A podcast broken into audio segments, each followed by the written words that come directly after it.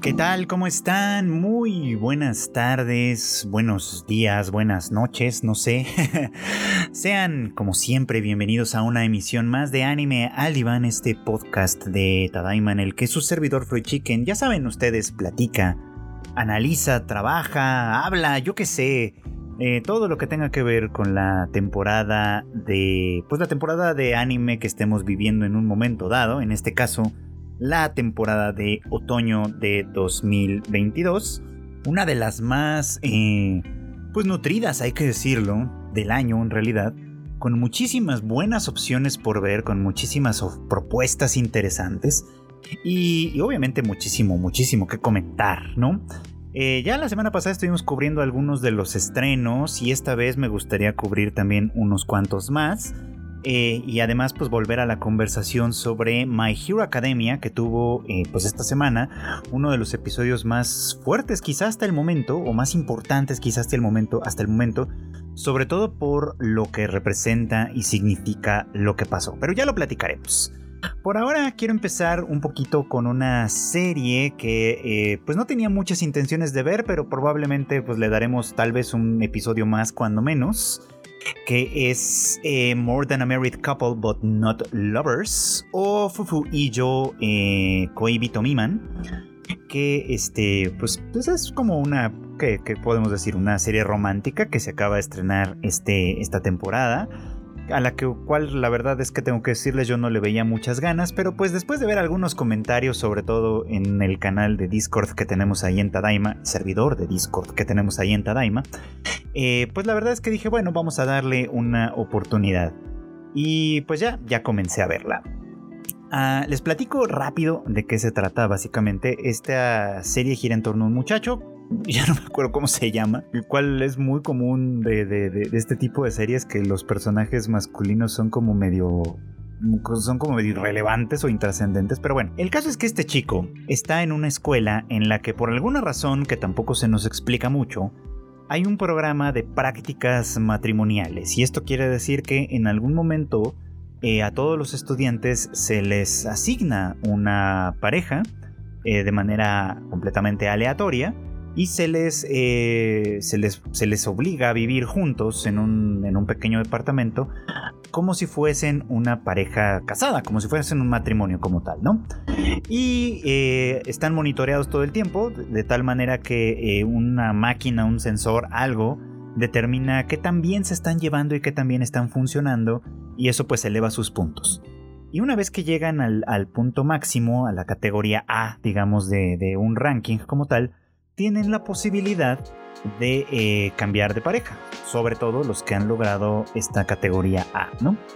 Entonces, bueno, nuestro protagonista eh, tiene una, eh, pues una amiga de, la infancia, clásico, de la cual está enamorado, ¿no? Y da la impresión de que ella en realidad también le corresponde, pero el tema es que pues no, no se han confesado sus sentimientos nunca, no tienen, están de alguna manera manteniendo esta distancia. Y obviamente pues el deseo y la expectativa es que eh, eh, estos dos pues terminen emparejados de manera artificial y eso contribuya digamos a que se desarrolle una relación pues ahora sí que ya más real y más, y más, y más formal como tal, ¿no?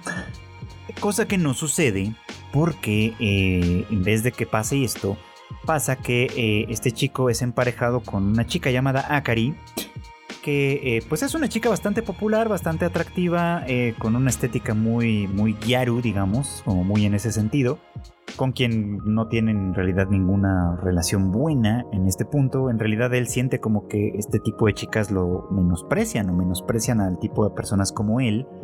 Y bueno, pues termina emparejado con ella, para decepción de él y de ella, naturalmente, porque pues ella estaba esperando eh, quedar, eh, pues sí, vinculada, digamos, con el chico que le gusta a ella, un chico llamado Minami, que es, pues sí, tiene a todas luces el tipo de ser un personaje atractivo, amable, simpático, con quien, pues de alguna manera, pues sí, cualquier chica aparentemente querría, pues estar emparejada, pues, ¿no? Entonces, pues la disyuntiva es que este par de, de, personajes que son diferentes, que no tienen buena, buena predisposición entre sí, se lleven lo suficientemente bien representando este papel de pareja casada para que eventualmente puedan separarse y este y quedar con las personas que ellos quieren, pues en este caso ella con Minami y, y él con esta otra chica que también se me olvidó ahora cómo se llama. Digo, en general soy medio malo con algunos de los nombres, sobre todo cuando los personajes no destacan mucho, y creo que es, este es un poco como el caso. Pero bueno, eh, ahora viene eh, el momento pues de la crítica, digamos, de esta, pues de esta propuesta, digamos. No es una que no hayamos visto antes, en cierto modo. O sea, esto de las parejas medio obligatorias, etcétera, ya lo habíamos visto en Love and Lies o Koito Uso, como también se le puede llamar en su nombre original en japonés. Y, que ustedes recordarán, si es que la vieron o leyeron ese manga, que la historia era un poco como así, ¿no? Eh, nada más que aquí era mucho más definitivo. En aquella historia, el gobierno tenía algún tipo de algoritmo o algo que determinaba de la manera más científica posible eh, qué personas podían eh, formar una, familia, una pareja, con, la, con el propósito explícito de tener hijos, ¿no? considerando que Japón es un país que tiene una crisis poblacional que va en decremento, bueno, pues pareciera que este tipo de historias tienden a surgir un poco más, ¿no?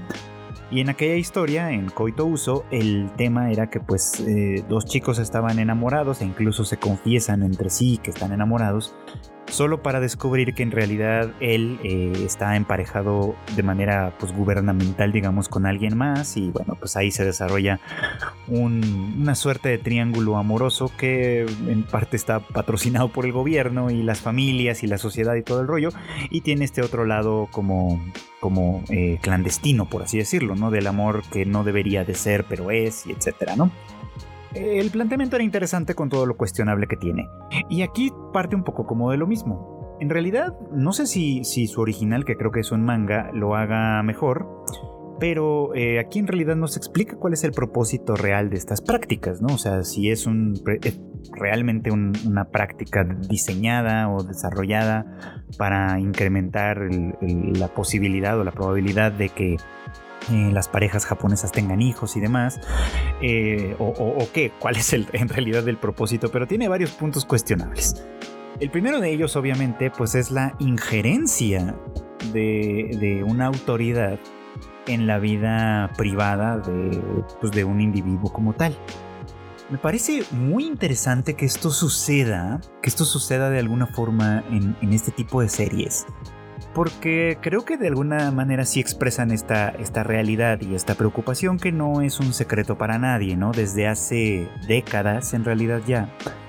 Eh, Japón como, como país real ha ido observando un decremento en su población. Cada año, bueno, no necesariamente cada año, pero sí, o sea, se registra de manera longitudinal que los niños que nacen son cada vez menos y que pues la población está envejeciendo, ¿no? De tal manera que, pues sí, que se está convirtiendo en un país de viejos, eh, que no tiene pues reemplazo poblacional, digamos, suficiente como para cubrir pues su, todas sus necesidades, eh, la ocupación de su territorio, el trabajo, en fin, un montón de cosas que están un poco como, como ahí y que terminan quedando ahí un poco como a la deriva. Esta es una preocupación real.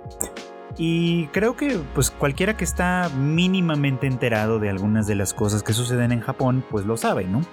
De tal manera que siempre existe como el chiste, ¿no? bueno, pues, pues llévenme a mí allá y estoy, yo les aseguro que tengo hijos porque tengo hijos con alguna japonesa porque pues es mi fetiche o lo que sea, ¿no? Eh, ese tipo de chistes, entre comillas, de memes, este, de cosas así suceden. Y también hay cierta especulación en, en que muchas series de anime de la actualidad, sobre todo las románticas y demás, pues tienen la intención de antojar, por así decir, a, las personas a tener relaciones y familia, ¿no? Es claro que pues esto es más especulación que otra cosa, aunque yo soy de las personas que cree firmemente que la ficción de alguna manera se alimenta de la realidad y viceversa, la ficción también alimenta la realidad y nos, y nos y nos, nos introduce, digamos, como de manera, eh, de manera social distintas ideas, pues aquí pareciera como que algo así puede llegar a estar sucediendo, ¿no? Hay una preocupación real por este tema poblacional en Japón, que, va de la mano con un montón de temas diferentes, como pues una crisis de, la sociedad y la familia, al menos desde un punto de vista tradicional. Este. Y bueno, pues ese, tipo de cosas, ¿no? Entonces hay, hay, cierta preocupación, hay cierta preocupación real que creo que se refleja en este tipo de historias, ¿no? En las cuales hay un esfuerzo un tanto irracional y absurdo de forzar eh, relaciones, ¿no? De, que la autoridad intervenga en la vida privada de las personas, ¿no? Casi casi que obligándoles a pues hacer lo que deberían, entre comillas, de hacer. En este caso, relacionarse con heterosexualmente y tener hijos y esta clase de cosas para seguir, eh, pues ahora sí que alimentando a una sociedad que los necesita. Creo que es parte un poco como de ahí este tipo de historias y creo que un poco tienen esta, esta idea, ¿no? Como, como, como tomar un asunto de la realidad y crear una circunstancia en la que pues, esto pueda contar una historia. Ya si tienen la intención o no de antojar, por así decir, este tipo de vida es un tema aparte. Y digo que es un tema aparte porque no necesariamente es que los japoneses ya no quieran tener hijos, porque les da flojera o por lo que sea, sino porque dejan de pensarlo porque se vuelve impensable, por así decirlo. Es decir, las circunstancias en Japón, económicamente hablando, son muy adversas. Eh, es una sociedad muy difícil que de alguna manera ah, valora mucho lo que podríamos llamar la normalidad. Es decir, que todos tengan un estándar más o menos semejante de ahí cosas que nosotros, por ejemplo, idealizamos, ¿no? Que, que incluso gente de, más o menos adinerada o incluso famosa, pues toma el transporte público porque es pues, perfectamente normal para todos los individuos hacerlo y es un transporte público de buena calidad. Que eh, las viviendas pues pueden tener ciertos lujos, ciertas cosas tecnologizadas quizá como tal, pero al mismo tiempo son relativamente pequeñas, concentradas en, en espacios muy muy cerrados y demás que pues básicamente sí, a, muchas personas, sobre todo jóvenes, pues hace que pensar en tener familia con todo lo que eso implica, gastos, mayor necesidades de espacio y cosas así, sea impensable si es que quieres vivir en una de las grandes ciudades, por ejemplo, ¿no? No es que sea imposible, porque obviamente pues ejemplos sobran de personas que pues sí lo hacen y demás, pero se vuelve cada vez más complejo y cada vez más difícil para algunas personas, sobre todo para las generaciones más jóvenes, y por eso dejan siquiera de considerarlo. Un fenómeno que no solo está pasando en Japón, que está pasando también en muchas otras partes del mundo. Así que pues sí, es una preocupación eh, pues que de alguna manera es real pero que, por ejemplo, programas como este, que imagina que juntas a personas, las pones a vivir juntos y tarde o temprano tiene que pasar como por, como por eh, generación espontánea, algo como un bebé, por ejemplo, pues es una solución que, que, es más bien como una solución entre comillas evasiva, ¿no? No resuelve realmente los problemas de fondo por los cuales esto se explica mejor que no esté sucediendo. Pero bueno, ese es tema aparte. La cuestión es que, pues, pues así sucede y este es un pretexto para contarnos esta historia, que también ya sabemos muy bien como para dónde va, ¿no? y que tiene algunos efectos interesantes. Por ejemplo, el, propósito de este par de, de, Akari y este muchacho es eh, pues llevarse lo suficientemente bien para convertirse en una pareja de categoría A y con ello lograr eh, pues, pues un intercambio como tal y entonces puedan quedar o haya mayores posibilidades de que queden con una pareja que, bueno, con las personas con las que ellos en realidad quisieran estar. Eh, y bueno, pues esto, esto empieza de una manera muy peculiar porque pues obviamente pues es ella burlándose un poco como de él, eh, siendo ella perfectamente consciente de en quién está interesado, o sea, parece que es lo bastante obvio como para que hasta ella se dé cuenta y tratando de convencerle un poco de que hagan las cosas lo suficientemente bien para que, porque esto es en beneficio de ambos, ¿no? Entonces ella piensa poner de su parte para que esto funcione y, quiere obligarlo a él también, ¿no? Pese a que él tiene como cierta resistencia porque sí, en realidad él no es una persona que, que tenga en primera instancia buena disposición hacia ella. Claro que reconoce que Akari es una chica atractiva y todo, pero a final de cuentas, pues en, quien está interesado es en una persona completamente diferente, que si bien también puede ser atractiva, no es el tipo de personalidad en, pues, que, él piensa que coincide mejor con él. Sin embargo, un poco como por el nerviosismo y, la presión que, que, se estaba ejerciendo en un momento determinado, pues él se despide de ella para salir del departamento dándole un beso, pero tremendo beso, plantándole tremendo beso, este, que a ella la deja un poco como sorprendida. Eh, claro, pues a quien, a quien le, a, quien a quien no le tomaría por sorpresa ser besado de esa manera sobre todo después de lo que acababa de pasar, ¿no? O sea, prácticamente no tenían ninguna convivencia juntos más que pues, estos, estos momentos cotidianos de la escuela y demás. Y pues pasan a vivir juntos y pasa, y, pasa, empieza a suceder todo esto y obviamente, bueno, obviamente para la serie, esto empieza a desarrollar sentimientos en ambos, por supuesto, ¿no? Porque porque pues así es de simplón este asunto, ¿no? Se dan unos besitos y ya por supuesto piensan que están enamorados entre sí, ¿no? Eh, y digo, lo cuestiono ahora porque eh, me parecía que este tema se, abundó un poquito en ello cuando vimos Call of the Night la temporada pasada. Porque pues Ko y Nasuna se besan en un par de ocasiones y eso no resulta necesariamente en que Ko se enamore de ella inmediatamente, ¿no? Sino que más bien cuestiona esto, ¿no? O sea, ¿qué es lo que sientes por esta otra persona? ¿Sientes deseo sexual, por ejemplo?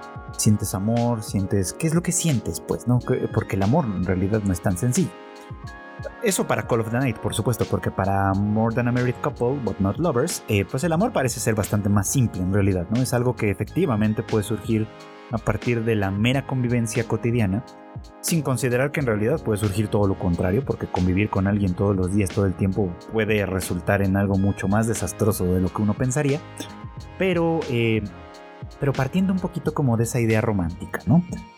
Romántica en cierto modo, quiero decir, porque si bien este par están decididos a echarle muchas ganas a que esto funcione, y creo que lo van logrando porque pues sí, se llevan un poco mejor, eh, hay cierto forcejeo, obviamente, entre que pues se llevan bien, pero no quieren llevarse tan bien, porque al final de cuentas se están reservando para alguien más, pero sí se tienen que llevar muy bien porque necesitan alcanzar este ranking.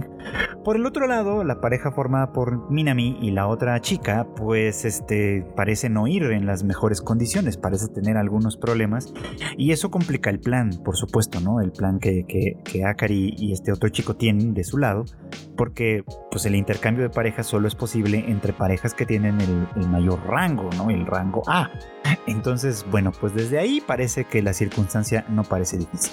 No parece fácil, perdón. Así que eh, eso puede ser interesante. O sea, bien planteado este desarrollo podría ser un como estira y afloja, por así decirlo, en el que ellos se tienen que llevar bien, pero no tan bien, porque de alguna manera dependen también del resultado de las otras personas. Entonces van a hacer un esfuerzo conjunto por obtener un objetivo común, que a final de cuentas, supongo yo, va a terminar por acercarlos de una manera muy importante.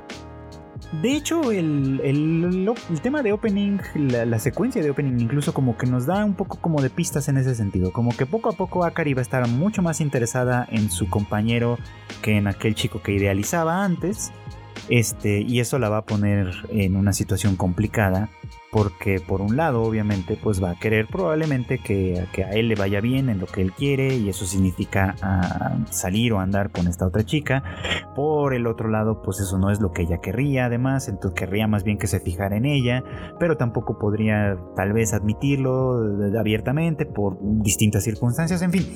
Creo que en cierto modo esa es una de las premisas a partir de las cuales se construye y podría llegar a ser si no muy interesante cuando menos entretenida si es que logra, eh, pues sí, contarnos la historia de esa manera, ¿no?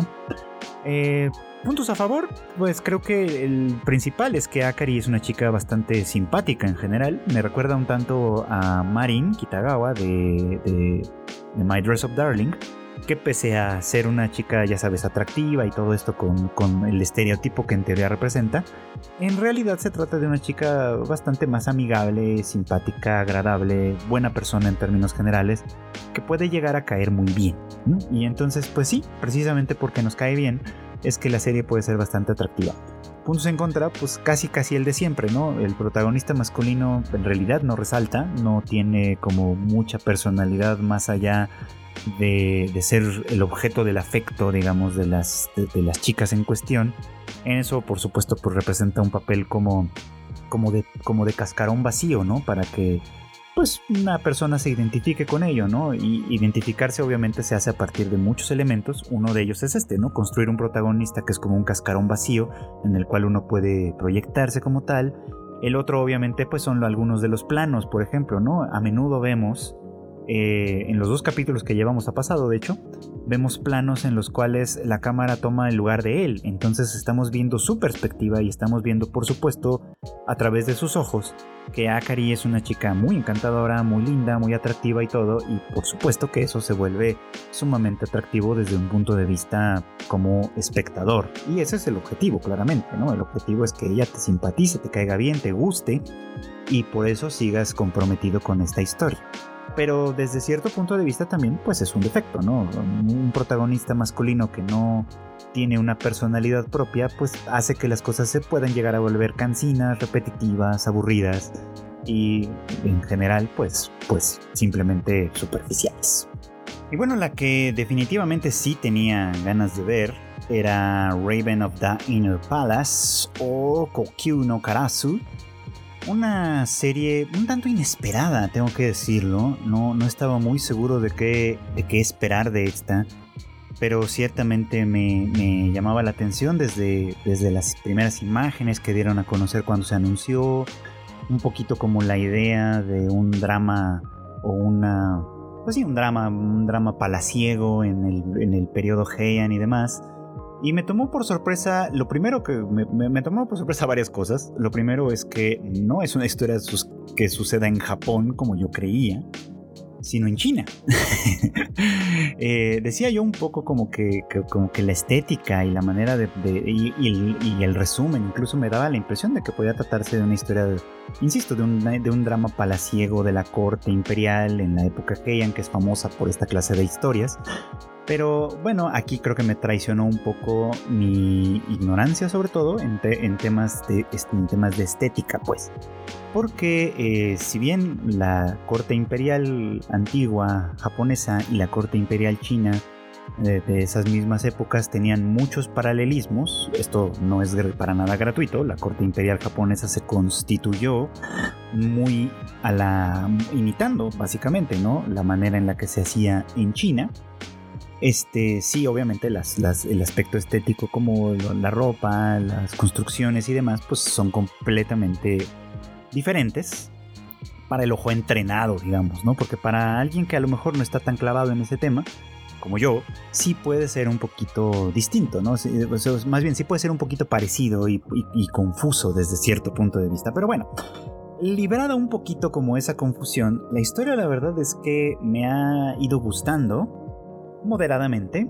Creo que tiene algunas cosas interesantes que prometer, pero todavía le falta llegar un poco como a su potencial.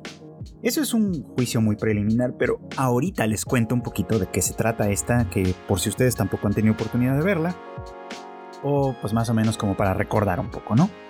Kokyu no Karasu o Raven of the Inner Palace se desarrolla, como ya dije, en la corte imperial de China en algún momento de la historia este, en la cual un joven, eh, eh, pues, eh, aparentemente depuesto por la emperatriz viuda, por una mujer ya, que, a quien todo el mundo llama la emperatriz viuda, pues él se, reúne en partidarios, digamos, y se alza en armas en contra de esta, de esta tiránica mujer, digamos, ¿no?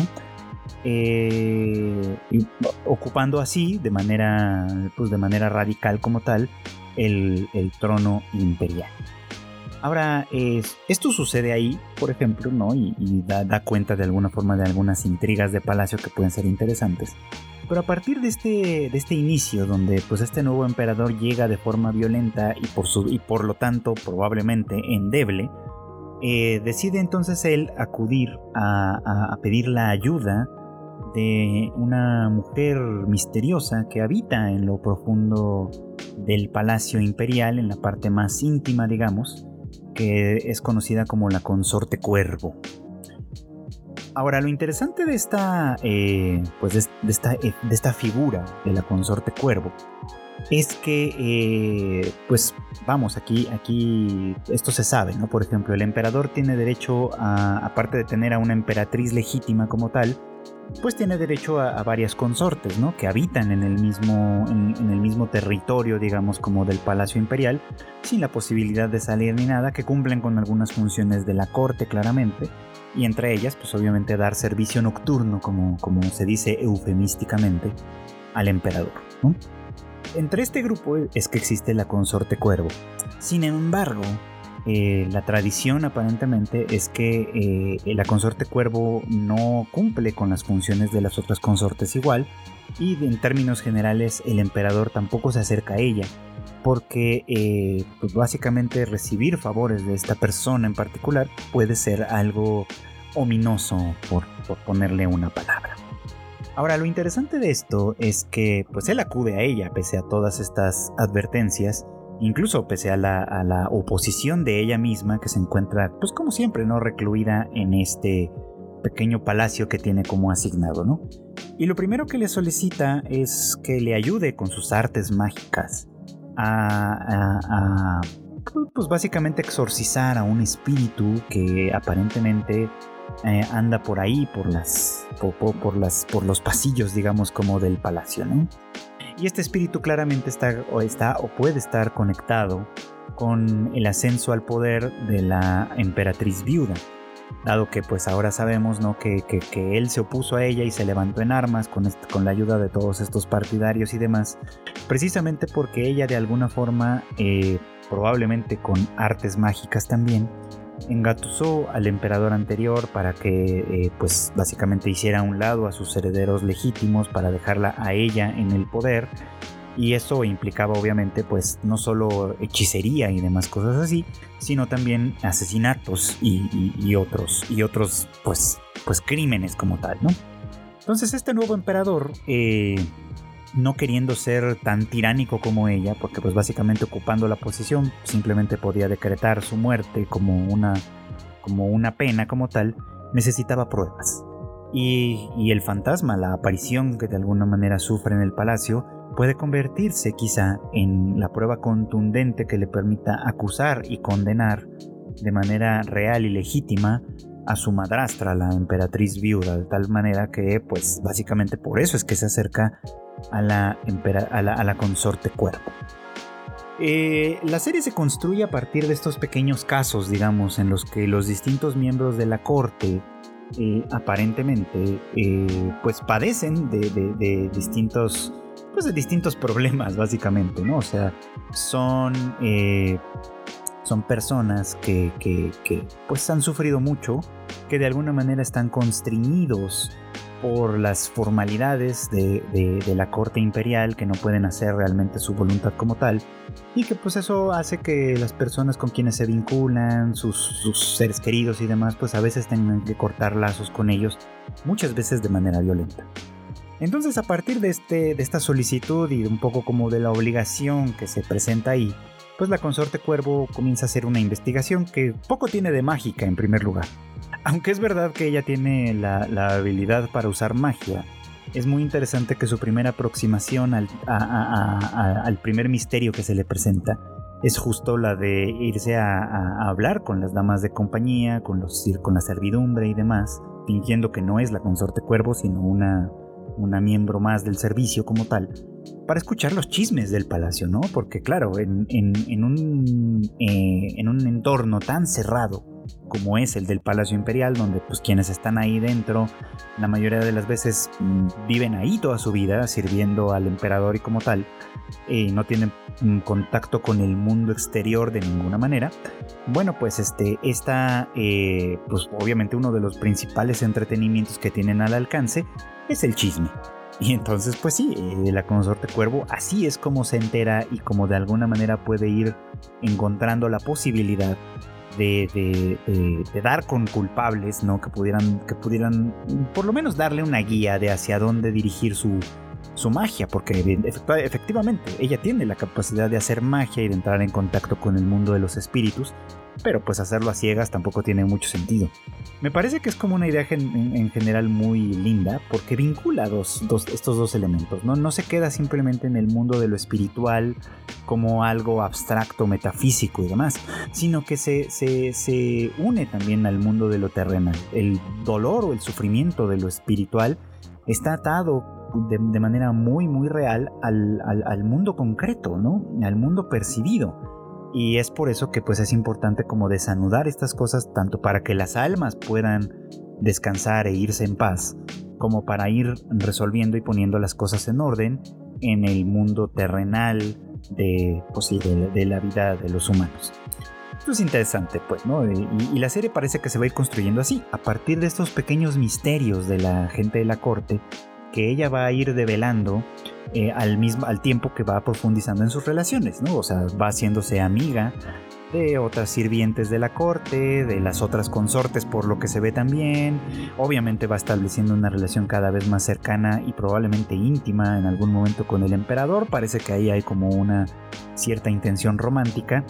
Pero también hay un problema que se nos va a ir develando poco a poco, porque los orígenes de la consorte cuervo no son tan prístinos como, como uno esperaría en un momento dado, ¿no? Eh, ella aparentemente es un miembro de, la gente que formó parte de la dinastía anterior, todavía eh, en la época del abuelo, digamos, como del emperador. De tal manera que podría considerarse que eh, las familias de ambos, tanto de ella, la consorte cuervo, como del emperador, en realidad tienen un, un conflicto, o deberían tener un conflicto, que trasciende generaciones y que por, por ende probablemente les tendría que distanciar desde cierto punto de vista, independientemente de que individualmente ellos pudiesen llegar a sentir algo uno por el otro, como parece que va a suceder, eh, a final de cuentas el, hilo que los une o que los tiene unidos a través este, de este destino trascendental, digamos, es un hilo perturbado por el conflicto, por la violencia y probablemente por la venganza. De ahí que pues me parece que lo que se va construyendo paulatinamente puede resultar bastante interesante. Eh, porque a final de cuentas, pues sí, eh, pensando en esta idea como que, les decía hace un rato, como que el mundo espiritual y el mundo de lo concreto están anudados entre sí, los conflictos espirituales y los conflictos terrenales tienen raíces y, cuestiones en común, digamos, ¿no? Y obviamente no se puede resolver, al menos en la lógica de esta serie, no se puede resolver lo terrenal sin resolver también lo espiritual creo que a final de cuentas esto va a repercutir en el vínculo que podrían llegar a tener estos dos. Pues efectivamente están atados por el destino, pero por un destino que, como ya dije, no es puro, un destino que a final de cuentas está manchado de sangre, está manchado de violencia y de una lucha por el poder, lo cual lo haría todavía más interesante.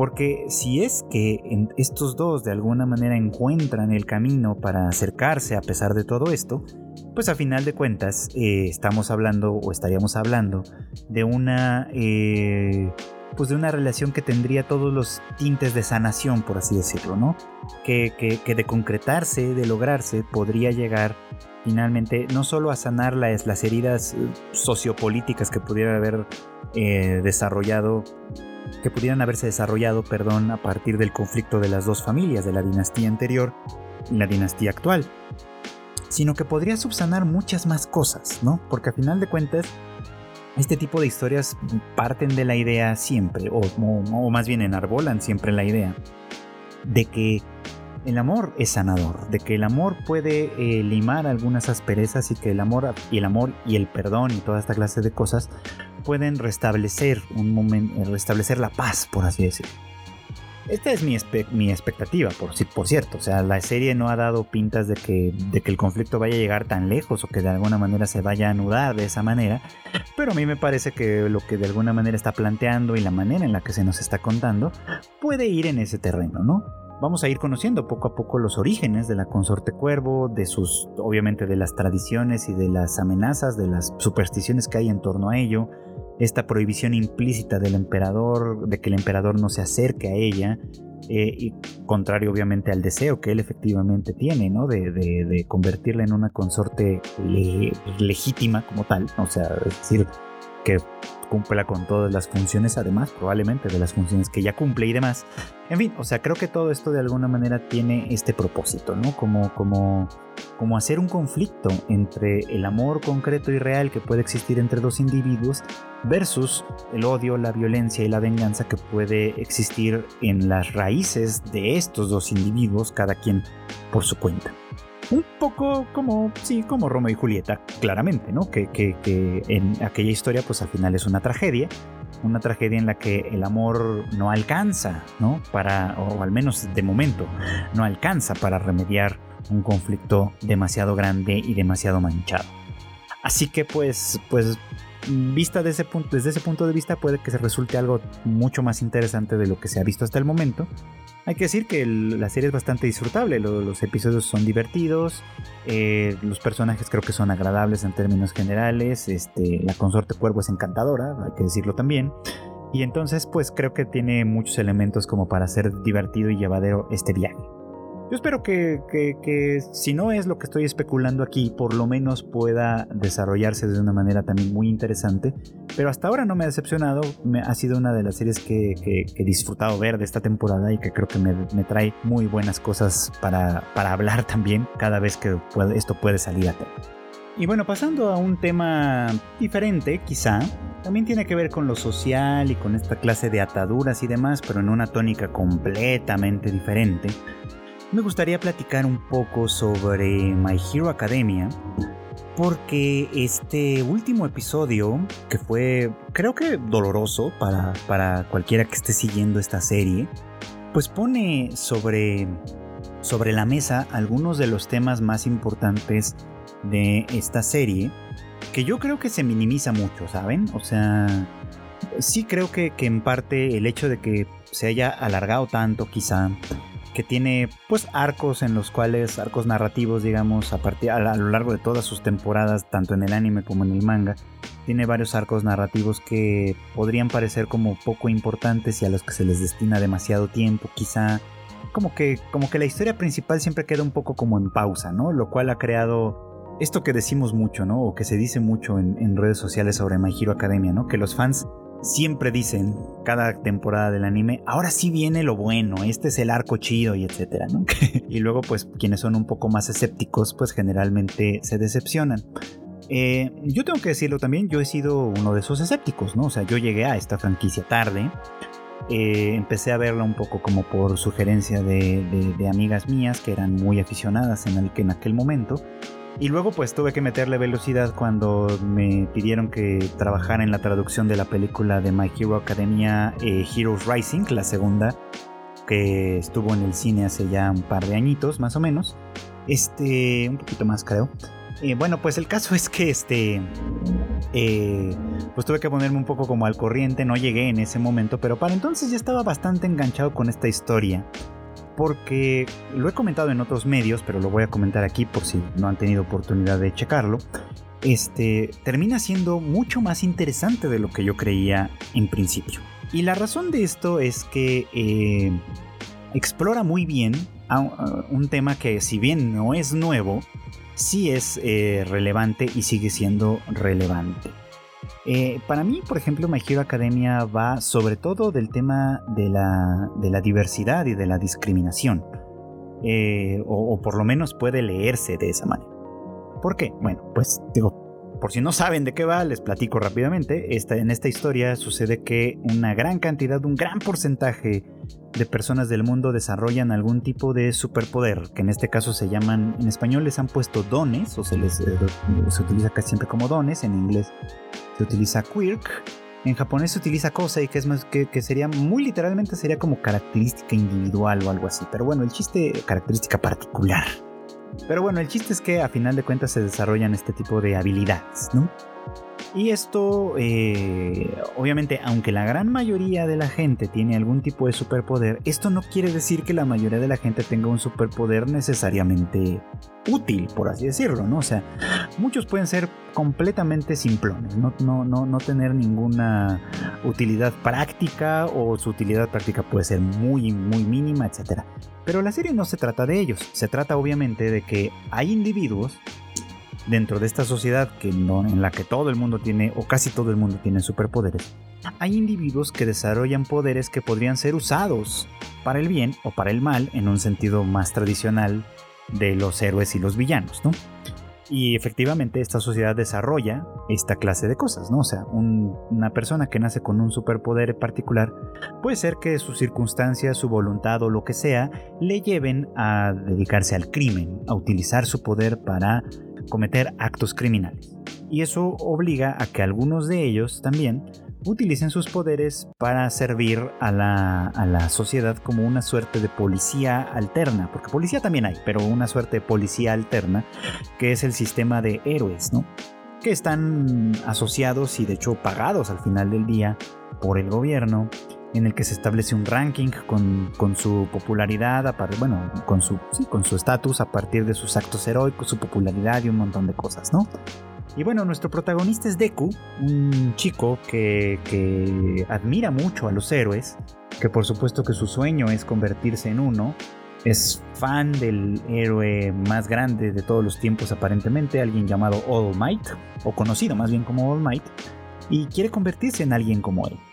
Pero lamentablemente, llegado el momento en el que a todo el mundo le va surgiendo, se le va desarrollando su respectivo don, él es uno de esos pocos desafortunados que no desarrollan ningún don, ni siquiera uno, uno pequeñito, nada. Simplemente Deku no tiene ningún don.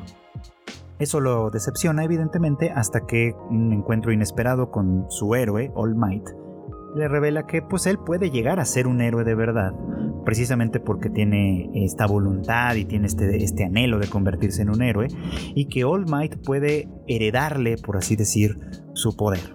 Y a partir de ahí se desarrolla la historia en la que él pues va a, adquirir el poder de All Might también, va a aprender a usarlo y va a empezar a desarrollarlo.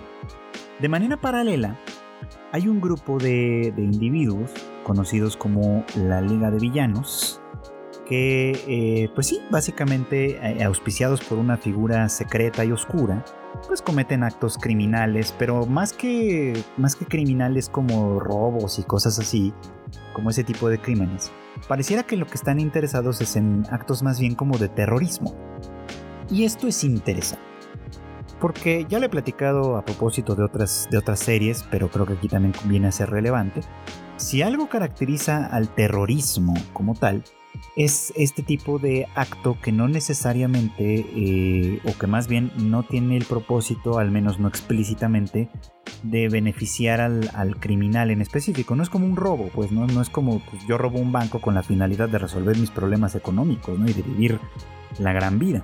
No, sino que más bien eh, lo que busca es enviar un mensaje.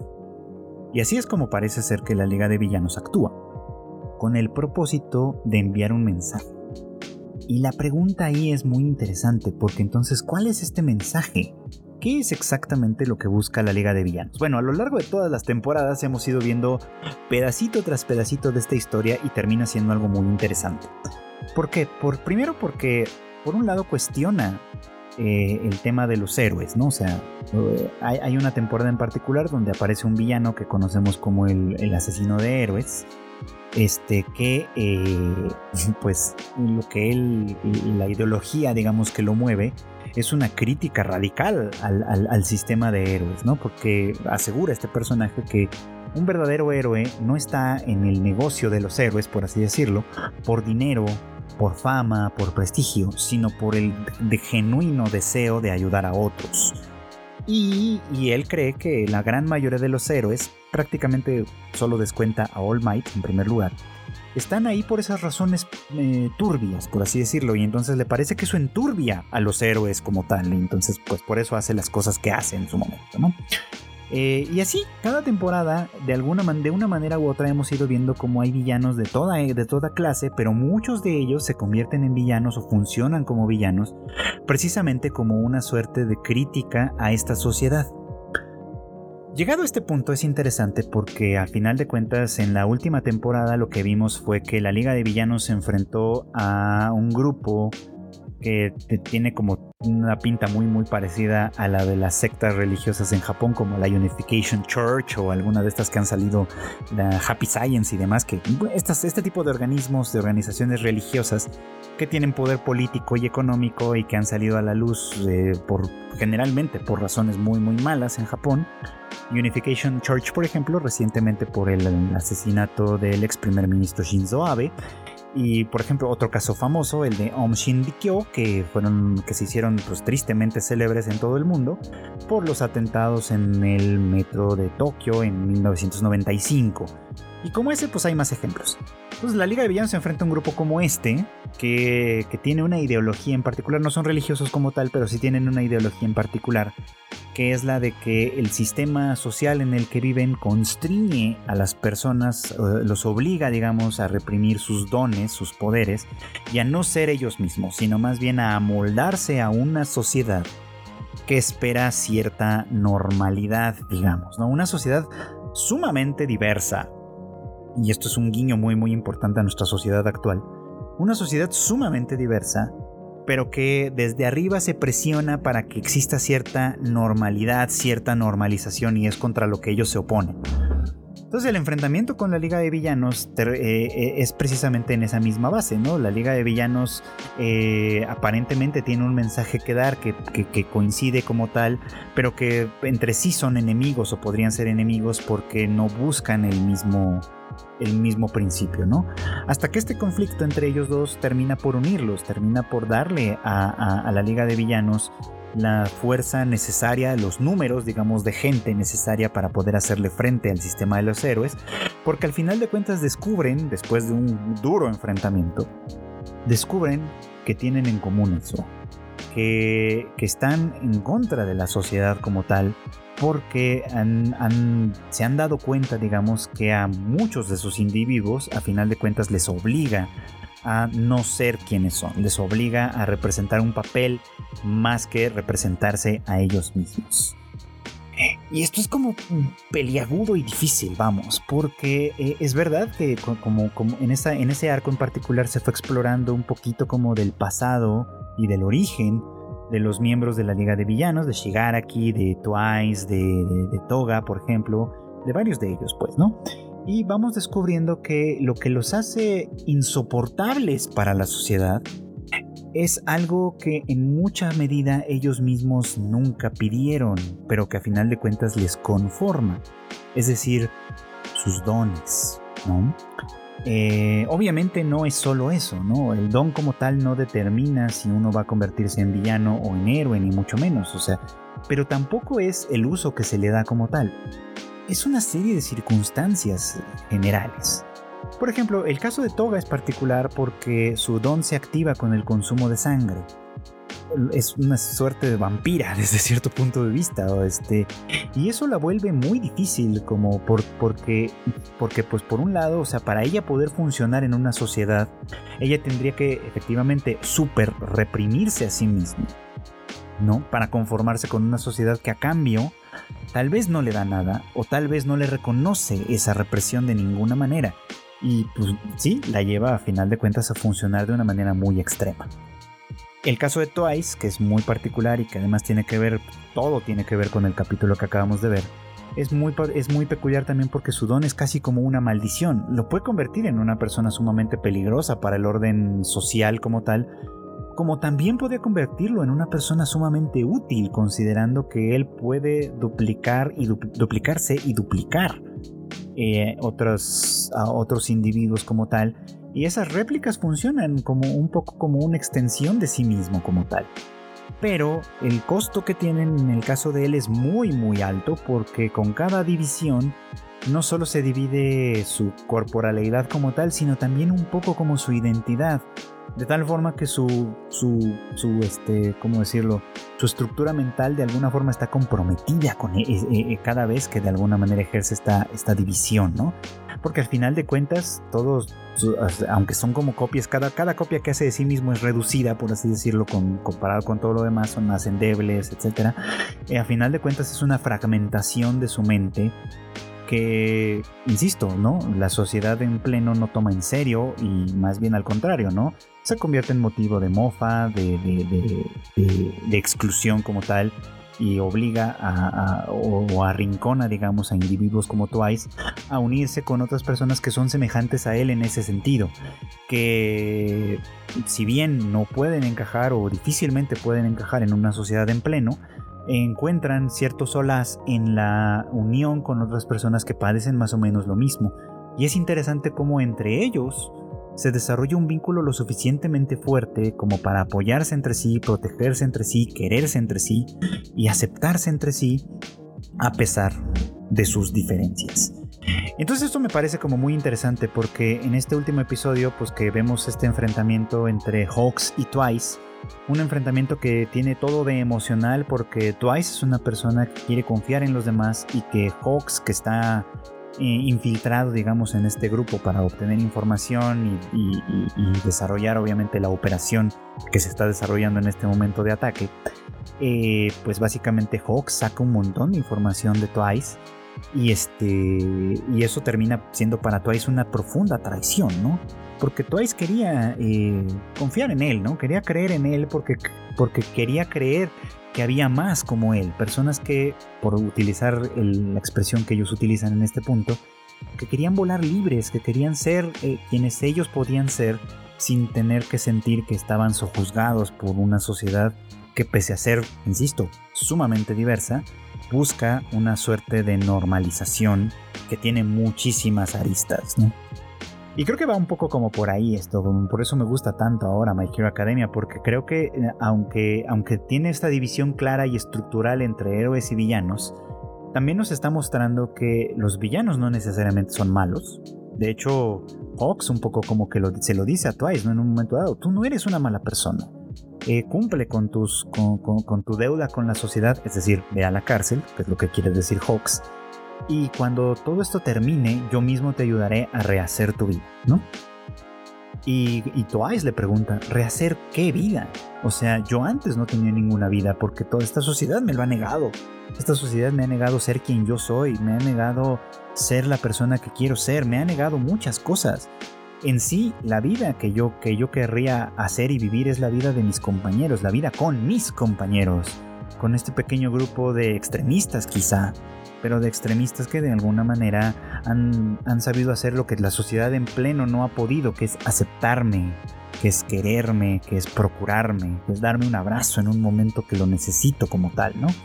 Una sociedad que no me ve como un bicho raro, sino una sociedad que me acepta. Entonces la crítica que Twice hace es muy profunda y muy fuerte y muy, muy grave. Y ya lo veremos, por supuesto, pero también le pega muy profundamente a Hawks, porque él sabe que esta sociedad privilegia cosas que tal vez no debería privilegiar. Y hay casos, ¿no? Hay casos muy claros como el de Endeavor, ¿no? Que, que, que es el héroe número uno en este momento y paradójicamente hablando, también podría ser considerado como un villano. No solo porque ha hecho cosas ilegales, bueno, pues, quienes conocen la serie pues ya saben las condiciones de la familia Todoroki en este caso, ¿no? Sino que, porque pues, eso que hace pues de ahí es ilegal, sino que además también es éticamente reprobable y que lo ha hecho precisamente por aquella cuestión que se criticaba, ¿no? Por prestigio, por poder, por, por esta clase de cosas que poco tienen que ver con el heroísmo como tal. Entonces es interesantísimo lo que está planteando de alguna manera aquí y por eso es tristísimo lo que termina sucediendo con Twice, ¿no? O sea, porque al final de cuentas sí creo que podemos estar de acuerdo con Hawks. Twice no es una mala persona. Twice es una persona que desde cierto punto de vista, desde el punto de vista de la normalidad, tuvo mala suerte, que es lo que le dice, ¿no?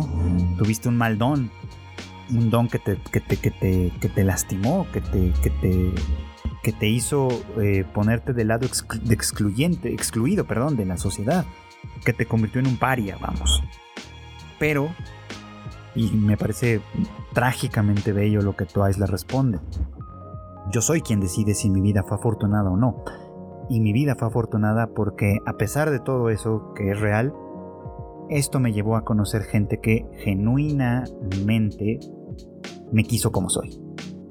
Y, eso es muy trágico, muy hermoso desde cierto punto de vista y muy doloroso también. Así que si no están viendo My Hero Academia y sobre todo si se están quedando en la superficie de la historia sin ver todos estos matices de fondo que está planteando y que incluso en los arcos entre comillas aburridos ha ido planteando también, no la están viendo de verdad. Esta es una cosa de verdad extraordinaria y por eso es que pues yo la voy a seguir defendiendo hasta que el aliento se me acabe. Y bueno, pues esto fue todo por hoy. Muchas gracias como siempre por acompañarme en el anime al diván. Ya saben ustedes que este podcast sale todos los miércoles en algún momento del día, así que pues estén ahí al pendiente de las redes de Tadaima en Tadaima MX, porque pues ahí se publica cuando ya esté listo y lo puedan ustedes disfrutar en todas las plataformas de podcast, sobre todo en las más populares, Spotify, Apple Podcast, Google Podcast, Amazon también, en fin, en cualquiera de estas lo van a encontrar y también en otras, por supuesto que sí. Eh, no me quiero despedir sin antes recordarles, eh, perdón por, por, mi gatito que anda un poquito como inquieto aparentemente, ahorita voy a ver qué quiere, pero bueno, no quiero despedirme sin antes recordarles que eh, aquí en Tadaima tenemos mucho más contenido para ustedes, ya por ahí anda el Rage Quit de esta semana en el que Marmota y Q les hablan de todo el chisme de los videojuegos, por supuesto. También por ahí ya tiene que salir un nuevo episodio del Shuffle de Kika hablándoles sobre las películas y las series que probablemente no están viendo y que si están viendo estoy seguro que tendrán muchas ganas de comentar y de platicar.